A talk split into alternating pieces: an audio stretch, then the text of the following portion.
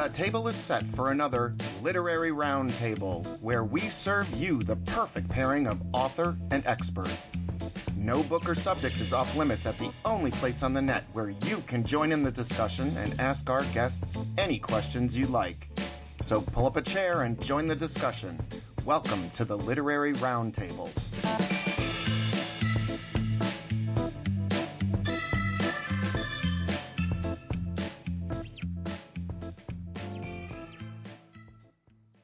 I'd like to welcome everyone to our fifth and final part of our five-part series on the Literary Roundtable we're calling A House United, Understanding America and Each Other. The purpose of this series is to discuss the many reasons why our country has become so divided and how we might begin the process of healing and bringing our country back together again. Once again, joining us today is author Antonio Elmaleh. He is the author of the Civil War and Reconstruction novel, The Ones They Left Behind, which is a powerful story about the journey one Civil War veteran takes to heal a divided nation. The book is set in post-Civil War America and contains many parallels between America during Reconstruction and America today. We've been discussing many of these parallels throughout the series, and we will continue to discuss those in this final hour. He is also the author of A House United, and you can find out more about Antonio and his books at antonioelmaleh.com. Antonio, welcome back. Thank you for having me. Good to have you back. Also joining the roundtable today is Doug McAdam, who is the Ray Lyman Wilbur Professor of Sociology at Stanford University and the former director of the Center for Advanced Study in the Behavioral Sciences. He's also the award-winning author or co-author of over a dozen books and some 85 other publications in the area of political sociology. His latest book, Deeply Divided, Racial Politics and Social Movements in Post-War America, is co-authored by Karina Kloos. Deeply Divided takes an in-depth look at American politics from the Depression to the present and argues that party politics alone is not responsible for the divisive mess we find ourselves in. It's truly an extraordinary book, and I urge anyone interested in politics to get a copy of this book. Doug, thank you for joining us today. Thank you, Joe. I'm delighted to be here. Thank you. In our earlier discussions on the Literary Roundtable with John Blake of CNN and Dr. Victor Hanson and Jim Campbell, we discussed many of the parallels between America during the Civil War and today. We touched on topics of race, religion, income inequality, and polarization, among many other topics today we're going to continue those discussions. And Antonio, I think I'll have you lead off this segment. And Doug, feel free to jump in at any time. In our previous discussions, we've outlined the many parallels, as I said, between America during the Civil War and Reconstruction and today. Now, out of necessity, Lincoln needed to become a supreme deal maker politically. Can you talk a little bit about what challenges he faced once he was elected and how he handled those challenges? Well, I think first and foremost, his biggest challenge was managing a war effort that spanned many thousands of miles in scope, uh, what turned out to be millions of men under arms, and obviously a logistical effort to support many, many armies in the field. More importantly, he had to learn about tactics and strategy and find out how to understand generalship so that he could ask the right questions of his military commanders. Otherwise, they would tell them what he wanted to hear, not what he needed to hear. So managing a war effort of the scope of the Civil War was massive. On a political level, I think his biggest challenge was that he had won the election. I don't think he even got a plurality in 1860. I think there were four or five other parties that ran against him that basically carved up the pro-northern slavery vote, and he was uh, elected by less than 40% of the uh, of the popular vote. So he had no nothing even remotely like a mandate, and worse, he had to deal with people who, you know, in his own cabinet were former rivals. His genius was that he actually put them in the cabinet in order to force them to take responsibility for their actions and not simply backstab him from from the sidelines, you know, through newspaper editorials or whatever. So he put them front and center in positions of responsibility and said, okay, let's talk about, let's lead, let's not argue, and show me what you've got.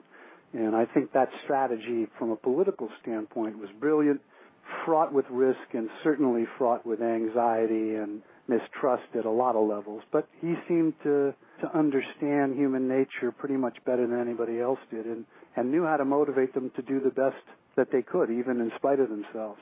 And he, in fact, walked into office with at least two, maybe, I can't remember how many states seceded as a direct result of his winning the election before he was inaugurated. So he stepped into office with seceding already, having seceded already. So he he didn't have any uh, 100 days of time to kind of you know do miracles with legislative stuff like you have now, you know, grace periods and all that.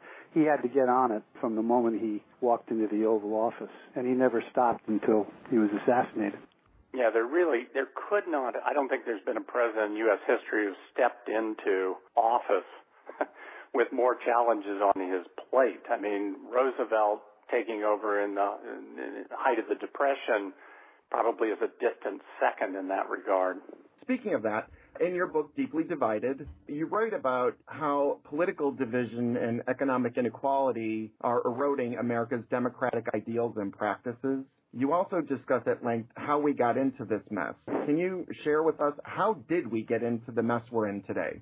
Well, I mean, the argument we develop in the book, I think, is is pretty complicated. Takes uh, you know a full book to lay out, but uh, I'll try to give a simple version of the answer. I mean, you look at the U.S. in the post World War II period. There's unbelievable consensus or a tremendous ideological overlap between the two major parties. This is a period where the two parties are both the center of gravity is kind of moderate centrist, creating all sorts of opportunities for bipartisan cooperation in Congress. Congress is routinely averaging 15, 1600 enactments in any two-year session of Congress. We're probably as comparatively equal in economic terms as we've ever been. So there's a, a tremendous amount of uh, kind of cooperation, good feeling, trust in government, etc. And we're talking about 50s, 60s, well into the well into the 60s in any case. So 55 years ago, we were a, a, remarkably united country, and now, of course, we're deeply divided. Excuse me. Do you think that we were we were united because of the Depression and the World Wars? We had we all had a, a common enemy, if you will. I think that's part of it, for sure. I mean, we've constructed this national narrative that we pulled ourselves out of the Depression and we beat back the forces of fascism in World War II. You know, so that's part of it.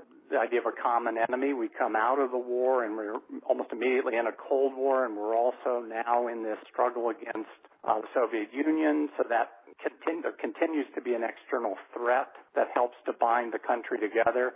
But it's also a period of extraordinary economic prosperity, which also is creating lots of good feeling politically as well.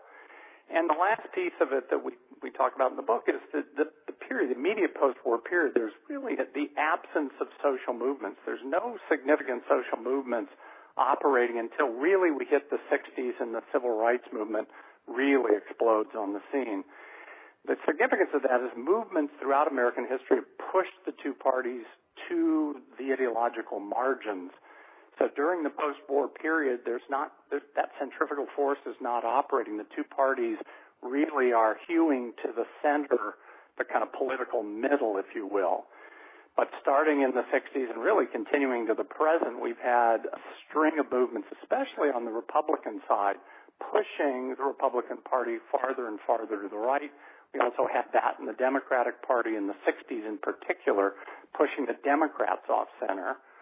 So the parties are moving away from each other, and they're moving away from each other on the issue of race, first of all. You know, the South, this will connect us back to the Civil War, the South never really gets over its historic hatred of the Republican Party, the party of Lincoln, and becomes essentially a one party autocracy in the 1880s, 1890s, 1900s, the solid Democratic South.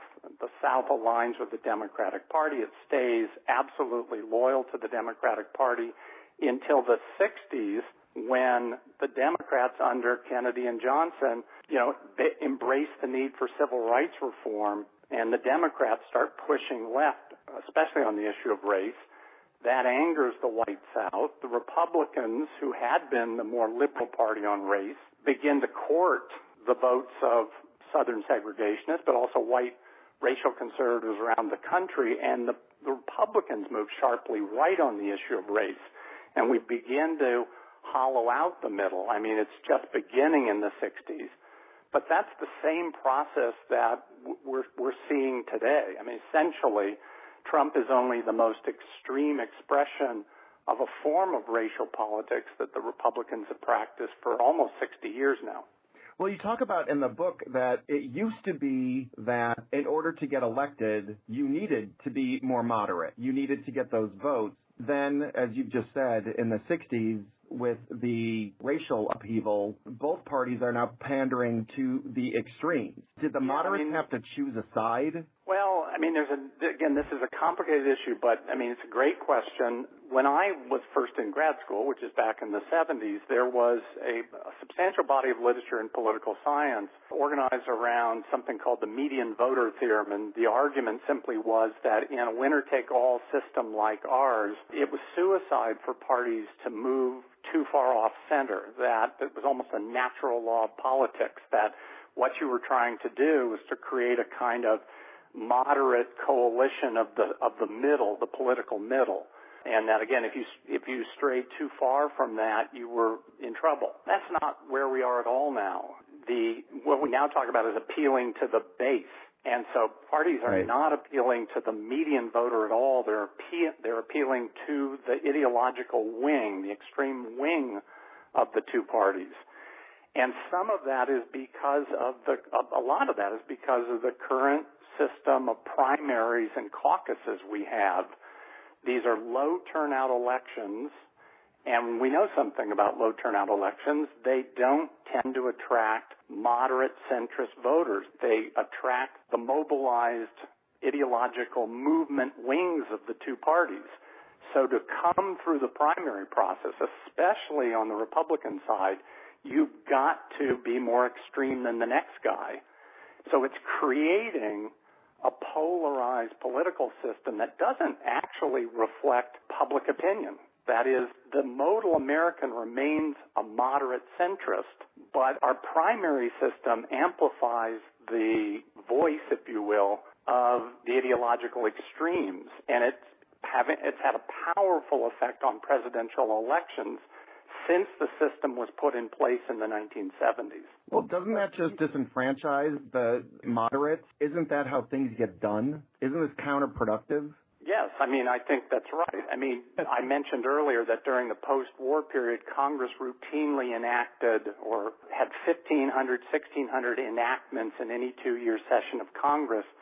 The last two Congresses are have the, all, the lowest in modern U.S. history, 260, 280 enactments. We basically do not have a functioning legislative body. Now, whether we will under Trump because we've got a united Republican government remains to be seen. But we have, we've really fundamentally hamstrung our legislative branch because there's no basis for, for bipartisan cooperation. Doug, do you think that this has the strange consequence of actually shrinking those very bases that the two parties are chasing uh, in the false notion that that's where the gold is, that's where the ore is? I mean, if it's bringing out a, a much narrower, more partisan driven voter in these primary driven elections, and fewer and fewer people are actually turning out to vote, you know, in other words, it's nullifying the very idea of mobilizing a base. Where does that leave, uh, as a strategy, where does that leave not just the Republican, it's not one party, it's both. They're both searching for a wider base that they're driving away from from themselves because of these other issues that you just brought up. Does, Yeah, does that make sense to you? It does. I, I absolutely think you're right. I mean, and one one of the d- disturbing trends is the while all states are required to have a primary process or means of selecting delegates, and primaries used to be the principal way that happened. More and more states are moving to caucuses because they're cheaper to mount, but the turnout in caucuses is like 2% of the electorate, whereas primaries draw 12 to 15%. So the caucuses are even better, better suited to the mobilized, ideological, non-representative wings of the two parties. So fewer and fewer people are setting the president, the agenda in presidential politics. That's really dangerous in my view. Mm-hmm. You know, we say we're deeply divided and certainly the political class is deeply divided. The party activists are deeply divided. If you look at survey data, the country's not as divided as the political classes, but the middle has been marginalized to the extent that we, it's not actually shaping our political system much at all. And somehow we need a set of institutional reforms that will reinvigorate the middle, will re- help us rebuild the political middle and force the two parties to court those voters rather than their base.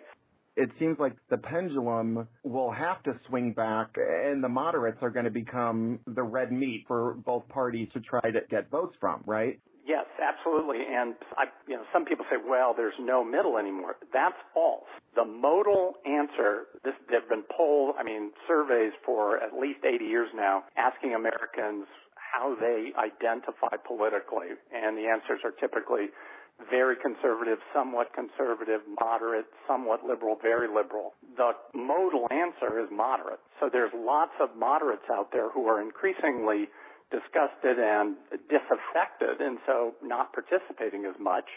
So in some sense, it's the moderates' fault for not voting in primaries, not attending caucuses. But the point is, if in fact you had a primary system where voters were required to cast ballots, in one election cycle, you would reinvigorate the middle and you'd force the two parties to pitch their message to the moderate center which remains numerically dominant.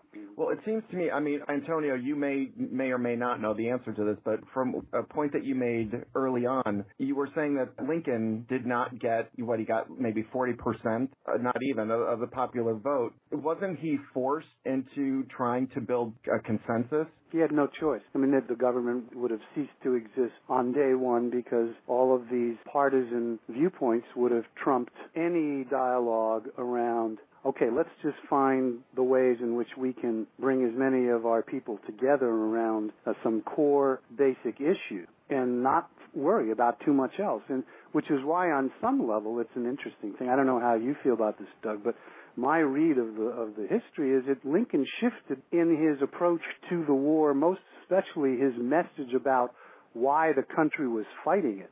There was this very powerful shift from preserving the Union as the penultimate goal, you know, which is political, economic, based in realism, to emancipating the slaves and essentially ridding the country of this original sin that he felt would kill the country. And it became almost a religious, and he was not what I would call a religious man but I think he saw it as kind of like a divine intervention that the sin of slavery be expiated with blood if there's no other way to do it. But he shifted his core appeal, which was a huge political risk because there was no massive support for freeing the slaves. I mean, there were very powerful northern interests who wanted to see slavery preserved, that the, let the South go, we can live as two countries, it's fine, da da da you know, and, and that kind of complacency would have been absolutely fatal to uh, Lincoln's plans. So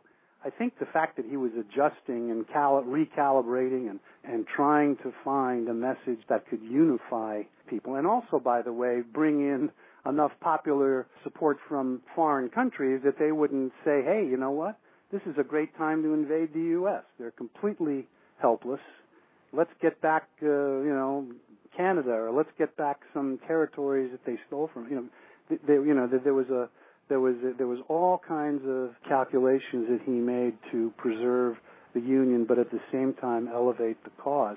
There, you don't find those kinds of elevating causes anymore. I don't know whether it's because the stakes are lower, people's interest levels have migrated towards, you know, self-preservation versus some kind of national identity or unity. I don't believe that. I'd like not to believe that, but by the same token, we have a kind of a partisan gridlock that reminds me very much of what the country was like in the run up, in the 20 or 30 years run up to the Civil War. Same kind of inability to talk about bringing things together and just an absolute refusal. Compromise was a sin worse than anything. And in that environment, it's pretty hard to find a middle ground and it's certainly pretty hard to mobilize what you call that modal, you know, group, which is this moderate sea of voters or citizens who are searching for an identity to get behind. I think that's absolutely right. I think your characterization of the 20 year run up to the Civil War, especially the 1850s, sort of eerie parallels to the partisan divide of today and the lack of a kind of broader collective vision that would bring the country together. And it's interesting. I think you're absolutely right in the way you characterize the, the shift in Lincoln's own thinking, but also the way he strategically frames the war effort. And we come out of the war as a nation with a kind of unified moral purpose, which doesn't mean that all mm-hmm. citizens are abolitionists necessarily, but the country as a whole has found a kind of unified moral footing, if you will.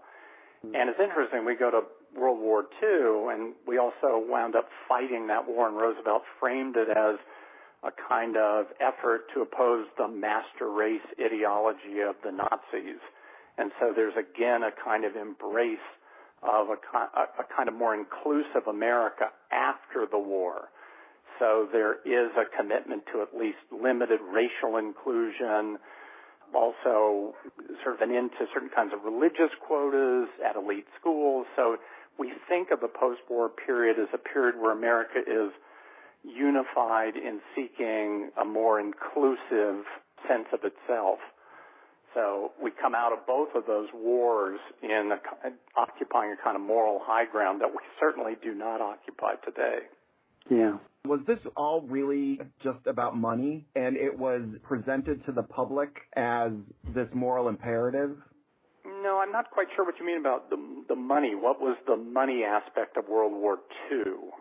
Here's what I'm thinking that us getting into the war in the Middle East was really about oil. Was there a similar parallel to the world wars where we couched it into, you know, bringing democracy to the world when in fact behind all of that there was some sort of financial gains to be made from the spread of democracy? Well, I wouldn't say that there were no economic incentives or factors operating. We were, the idea that by the late 30s we were out of the depression is wrong. The depression, we our GDP remained lower in 1939 than it was in 29 or 30. So we had not come all the way back in any way, shape, or form. The country was still deeply mired in depression. And I think there was an understanding on Roosevelt's part and other people's parts that if we entered the war at least in an economic sense, that is, we were producing military um, materials to support the war effort in Europe, that in fact it would be a spur to our economy. But I, I don't think that was the principal motivation. I think once Hitler had sort of run all through Europe and essentially controlled most of Europe with the exception of England, there was a real fear that Europe might fall, all of Europe might fall to the Nazis.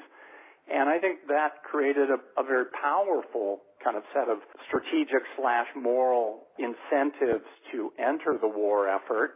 And I think Roosevelt understood that the, the public was reluctant. We had been an isolationist country since the end of World War One and he he he didn't have the country behind him. So raising the moral stakes, I think, did help to invigorate, create pub- public support for the war effort. So you know, as with Lincoln, morality and some pragmatic calculus with some economic consequences or implications was you know was operating but I don't think the the moral framing of the war effort by Roosevelt was just so much window dressing. Good answer to a really bad question. it wasn't a bad question at all.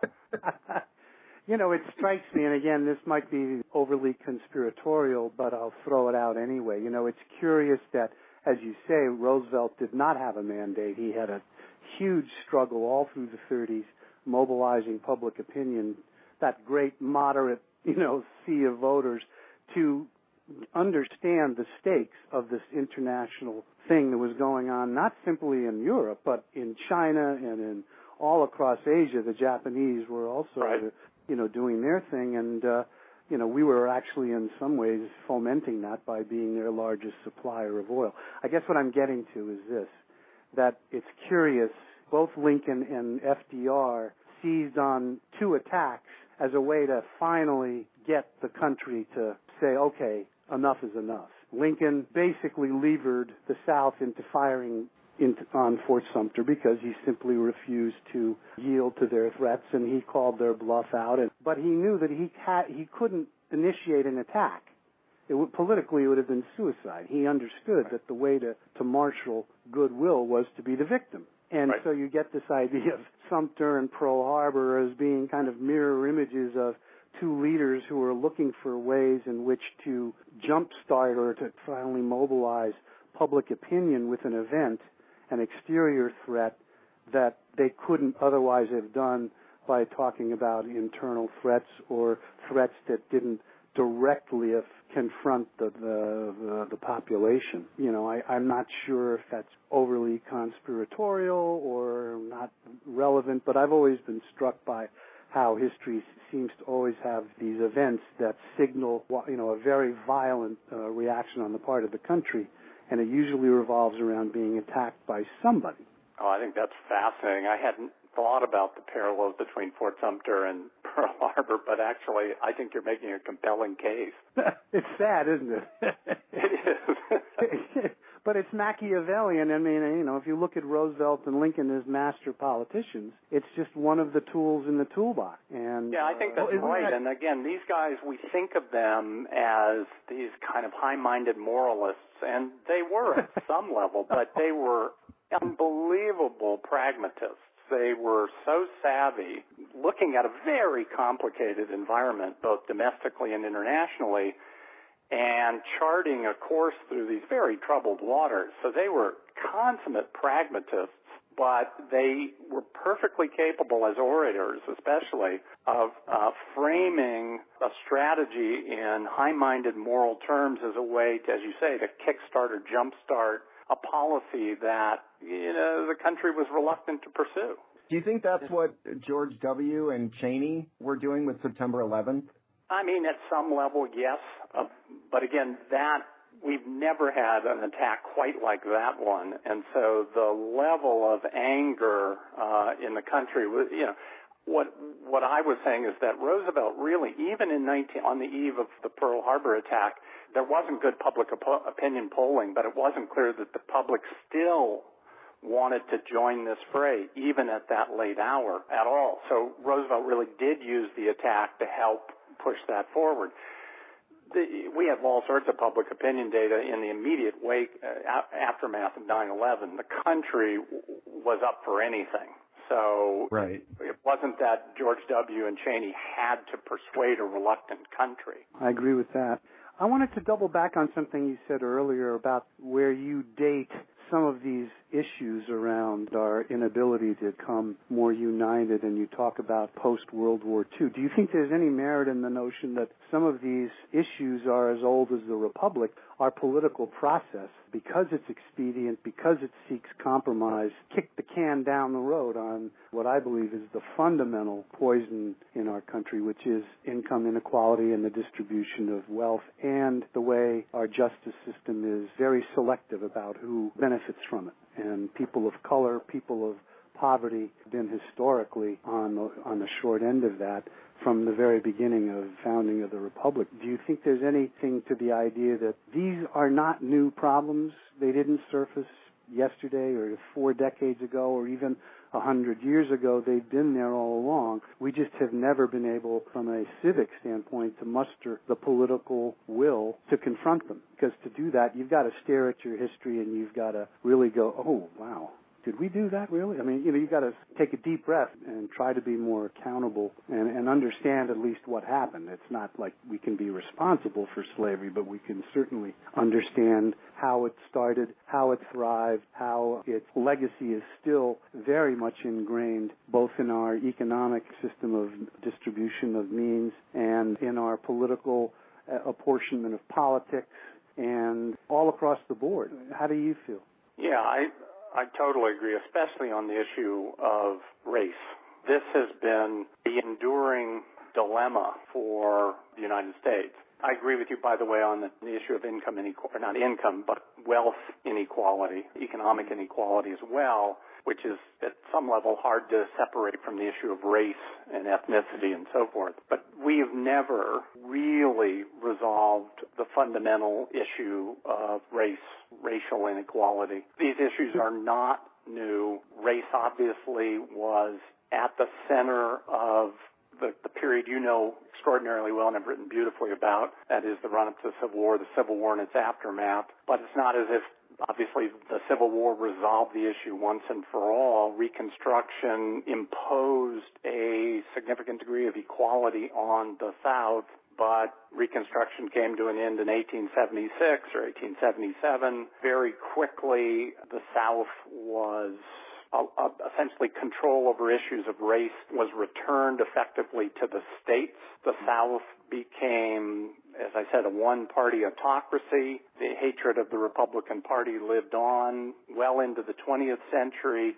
ironically creating the basis for the New Deal coalition, which Roosevelt put together, Northern Liberal Labor Democrats united with Southern segregationists and the New Deal coalition held sway from 1932 to 1968. Liberal Democrats controlled the federal government, Congress, and the presidency.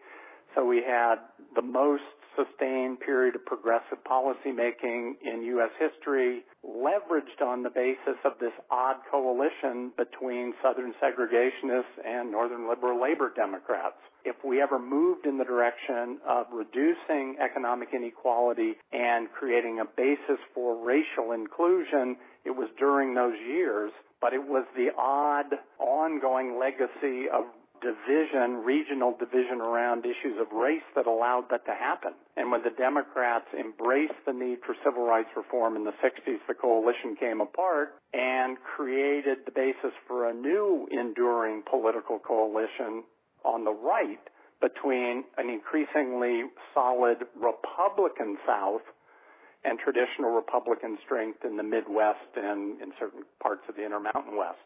So race continues to run through our political and economic troubles down to the very day. And again, tr- Trump himself embraced an even more extreme version of the racial politics that's been part and parcel of the Republican Party for 55, 60 years. You can't tell the story of American politics or American political economy over the full history of the of the country without putting race at kind of the center of that narrative, and that's where we still are today. I'm just wondering, what is it about the racial issue that hangs on as vehemently and doggedly as it has? Is there something in our national makeup that makes it just unpalatable, too painful to actually look at it and just say, you know, okay, let's move through this. It seems as if a problem that has been this endemic and held us back for so long and is still as strongly embedded as it is. What does that say about our, or does it say something about our national character? I mean, are there other countries that you can think of, Doug, who who have this historical hang up around a particular issue and they just can't transcend it? It just keeps dragging everybody down into the lowest kind of common denominators as it relates to uh, common discourse. Yeah, I'm, I'm not a comparative anthropologist, but uh, there are certainly many instances around the world where you have century-long conflicts that they may appear to be damped down at some point, but they blow up again. Hmm. Uh, I mean, Shia Sunni is one that we're learning a lot about in the West that has just absolutely divided Islamic societies for a long, long time, and that's you know just one example. So it's not anything unique about the United States, but this is a country that was born economically or structured economically on the back of slave labor, So from the very beginning, we were at some level invested both economically and then culturally to support that institution in a kind of with racial understandings that created this enduring basis for ongoing racial discrimination and we've never really been able to fully get past that. It is true that, you know, if you look at younger members of American society now, in survey data, they appear to be more racially blind than the oldest members of the, our citizens. But nonetheless, I mean, racial tensions, racial divisions are higher now greater now than they've been at any time since I would say the early early to mid 1970s, something like that. And part of the Republican appeal over the last 55 years, which isn't explicitly racist, but it has a, it has racist implications or racial implications. Nixon said it first. He's the one who really, in the 60s, saw that the South was increasingly up for grabs, that it was not going to remain democratic because of the Democratic embrace of civil rights reform, Johnson's embrace of civil rights reform. He said we can kiss the South goodbye for a generation after the 65 Voting Rights Act was passed. So he knew what he was doing. Oh yeah, Johnson absolutely. This is, I give him enormous credit. We think of him as a kind of a pragmatic backroom politician. He was also capable of real moral vision and a certain kind of moral courage, and he understood that this was going to have really serious political consequences for the Democratic Party, the New Deal coalition. But he also saw this as the right thing to do, and he right. wanted to move the country forward, and he did in a legislative sense. But it, it did in fact destroy over time the New Deal coalition, and it created a basis for a kind of new Republican majority that has race at its core. And again, part of Nixon's standard stump speech in 68 was he said, look, the New Deal was a really good thing because that was the few giving for the benefit of the deserving many, where the Democrats have gone off the rails under Kennedy and Johnson is it's they're asking the many to give for the undeserving few. And in the kind of coded racial language of the period, people saw yeah, it's those racial minorities. Uh, when Romney in 2012 talked about the 47% who are essentially been bought off by Obama, he was invoking the same imagery. There are deserving Americans who are overwhelmingly white, and then there's undeserving Americans, undocumented, the young, etc. And Donald Trump kind of picked on up on that in in you know his campaign as well. So even though no one's using explicit racist language, it's reinforcing divisions around race and dividing the country increasingly into the deserving, the hardworking, deserving, mostly white Americans who are resentful at all these undeserving others, and that's why we shouldn't keep tax rates low because why should we be paying for these social programs or health care benefits for undeserving? So we have not in any way, shape, or form resolved the fundamental racial divide on which the country, in some sense, was, was founded, or at least part of its founding. Uh, so yeah, we, we keep struggling with this issue, and it really makes us weaker as a country, economically, politically, morally, in my view. Is the answer to racial inequality then? Do we have to just wait until white old people die and let the younger generation? I, I hope not. but but you know the, that this is one of the really interesting things because if you look at demographic trends, by 2040 the, the white voters will be a minority the demographic noose is sort of tightening on the Republican Party uh, as a party of white racial, a coalition of white racial conservatives. I'd love to imagine that we could um, move to address this issue before demography maybe does it for us, but we're not all that close to, to doing that in the in the short term anyway. I was wondering whether it's a function of our, our system, our institutions are essentially outmoded. They don't have the flexibility, the, the capacity for flexibility that they might have when compromise essentially greased the wheel. If you keep reenacting things where everybody gets something of what they want, the process is reinforced. if you shut the process down by basically saying no, no, no, the, the process gets stale, stagnant, constipated, eventually grinds to a halt. That's one, you know, potential way to look at it. The other is we haven't found issues that could actually mobilize a large group of people regardless of their party. I have to believe that there are issues that face us that have no color, that have no economic class, that have no agenda other than they're the right thing to do and they're the best thing for the most number of people. And yet we seem to be hamstrung at every turn, whether it's because of the process and the institutions failing us or the attention span of the people in the media and their constant always looking for fights, never trying to build bridges. You know, nobody's chipping in to help. Isn't that what socialism is? Uh, I don't know. I hope you're not asking me.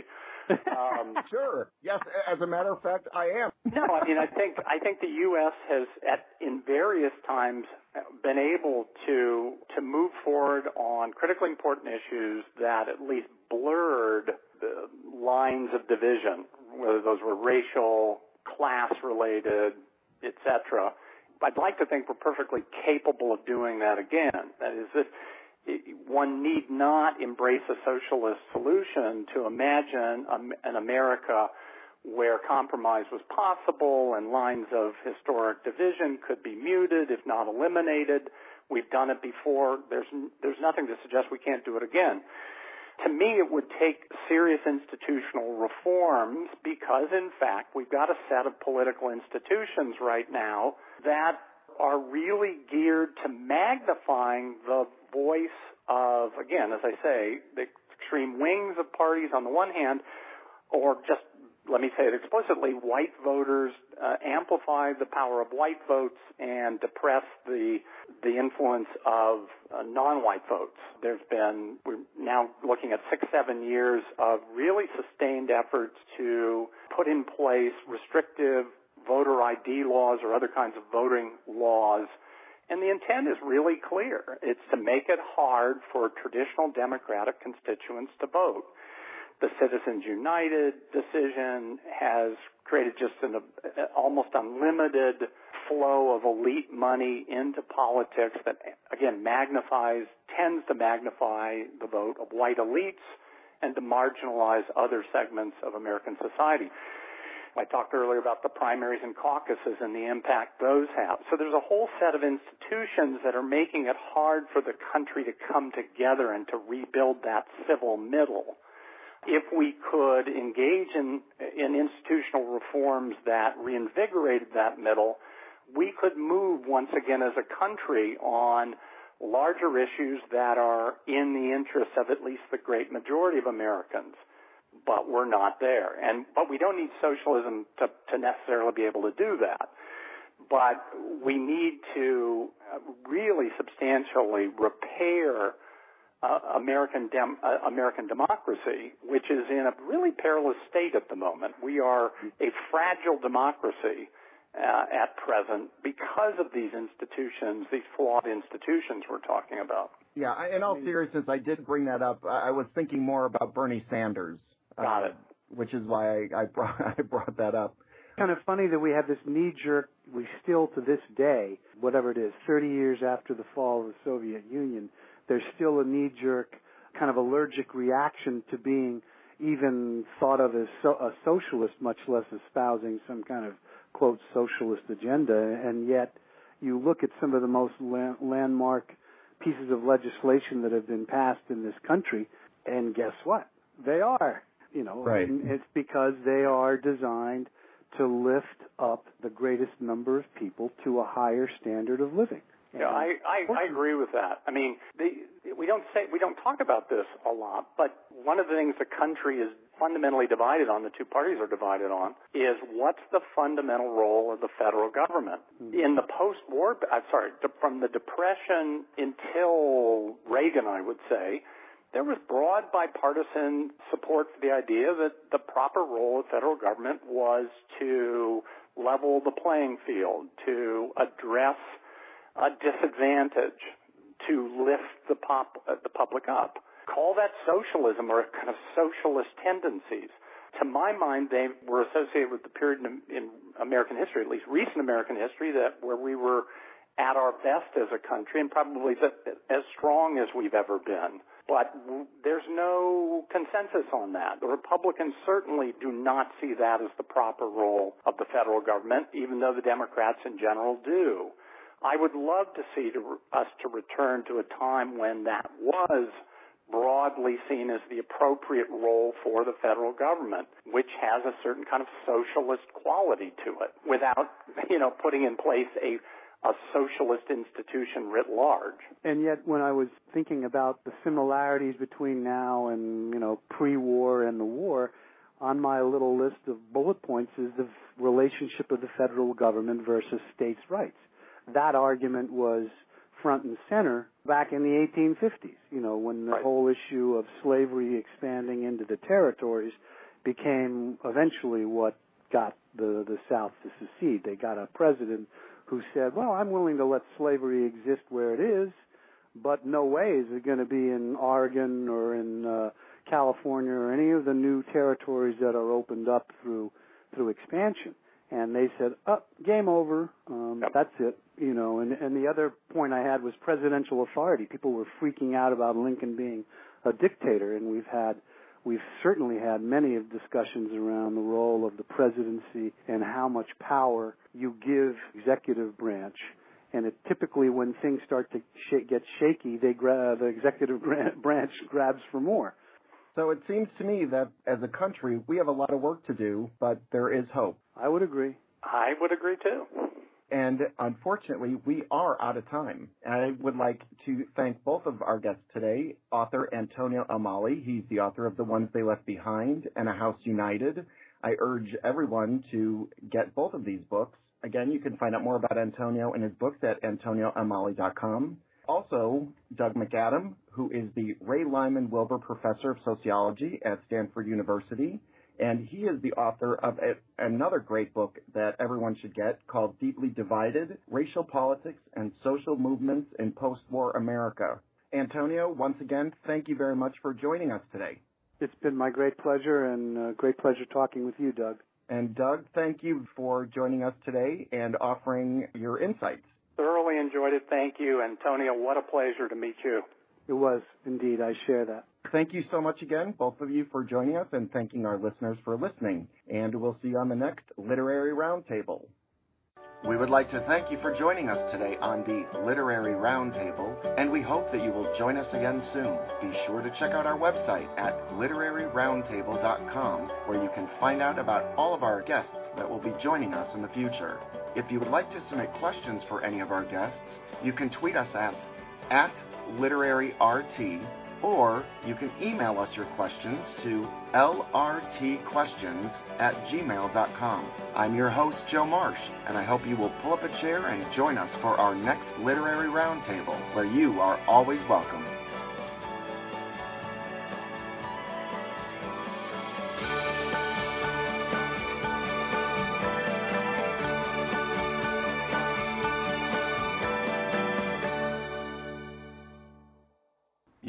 Provided by Jazar and David Zeste.